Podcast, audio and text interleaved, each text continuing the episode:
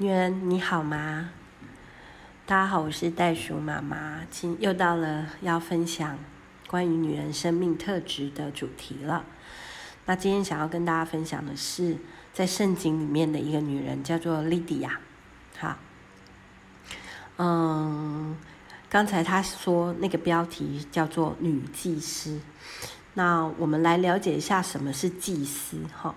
那祭司的特质象征着我们女性的精神层次，它连接了天和地，然后它努力使人性跟神性产生关联，并且常在日常生活中寻找更深一层的生命意义。好，这个是他下的一个标题，讲到说我们女人在。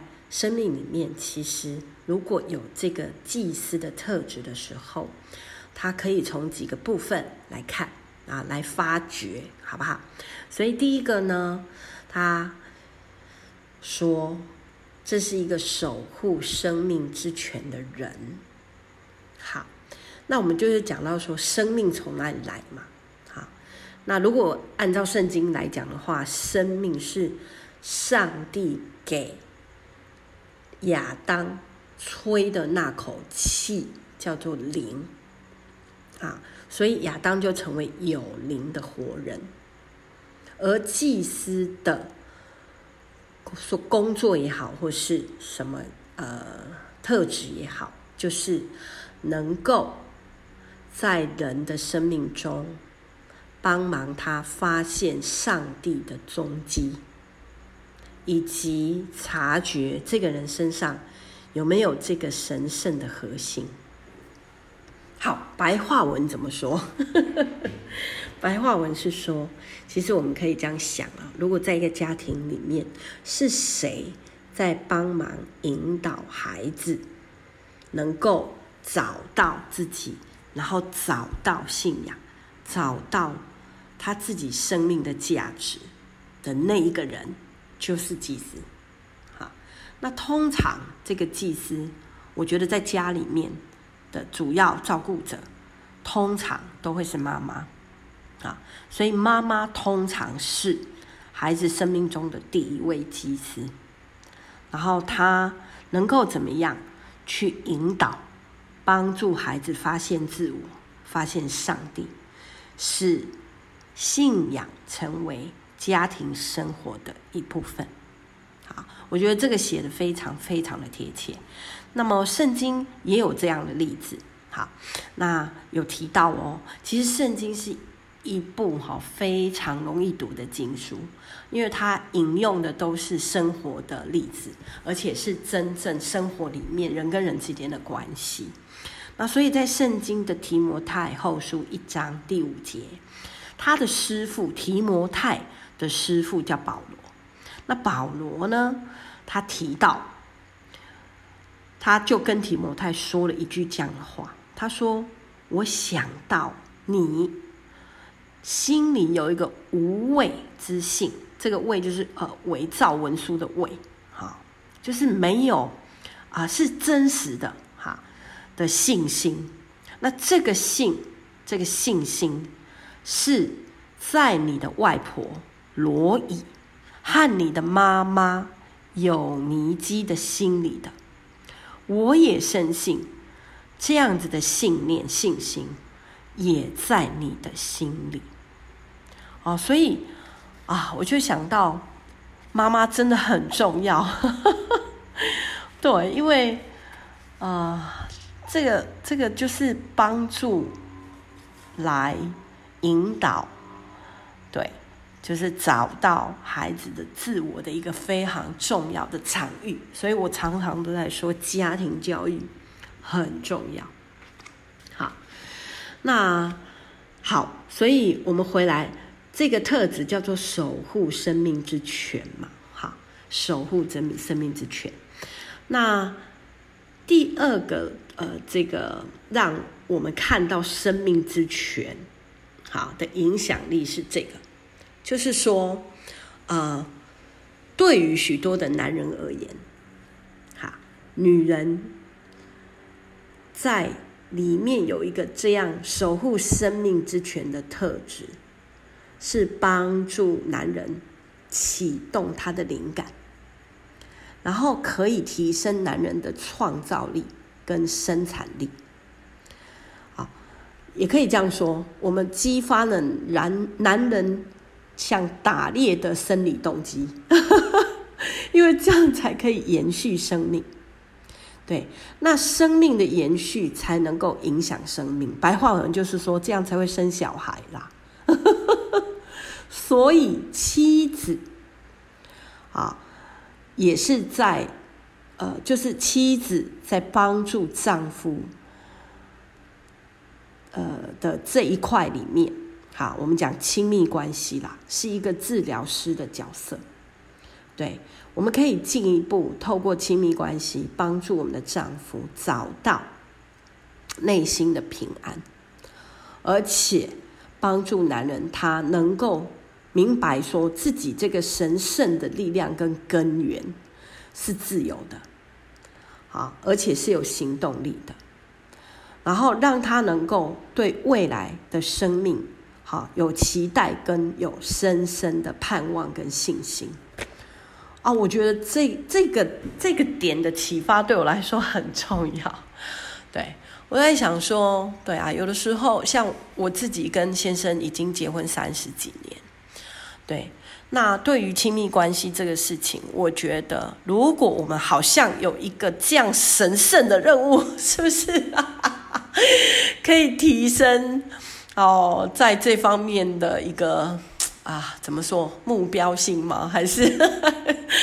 可是我在想说，对我来说是真的有帮助的。嗯，好，那第二点呢？讲到这个女祭司哈，她还要守护什么呢？她还要守护心灵的神圣之火。好，所以刚才第一个叫做生命，好，叫做生命之泉。第二个现在叫做心灵的，啊，就灵灵魂魂的部分。我们说魂哈，灵魂灵魂魂的部分是这样，魂是一个人，他里面的思想、感情、意志。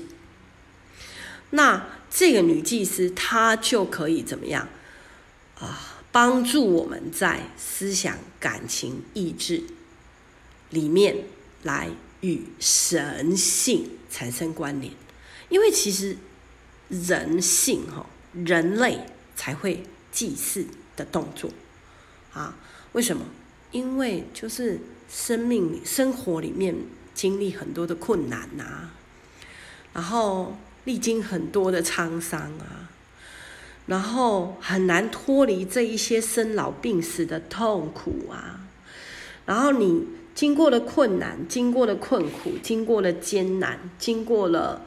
一定会产生很多的情绪，或者无力，或者无助，或者精疲力竭的时候。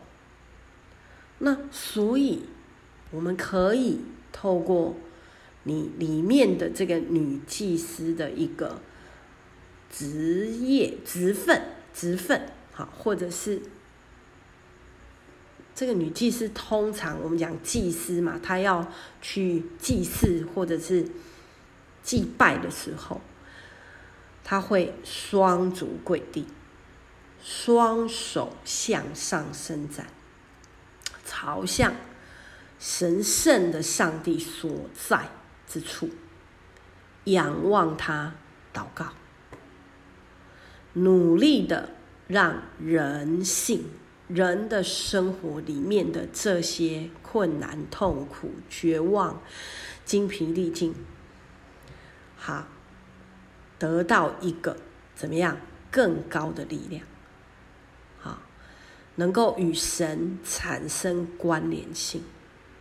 坦白说啦，人真的很有限，好，所以呢，当一个女祭司。好，或者是说，我们刚才说，在家庭里面，其实母亲常常扮演这样的角色，她必须要带着孩子去懂得找方法解决他面对的所有问题呀。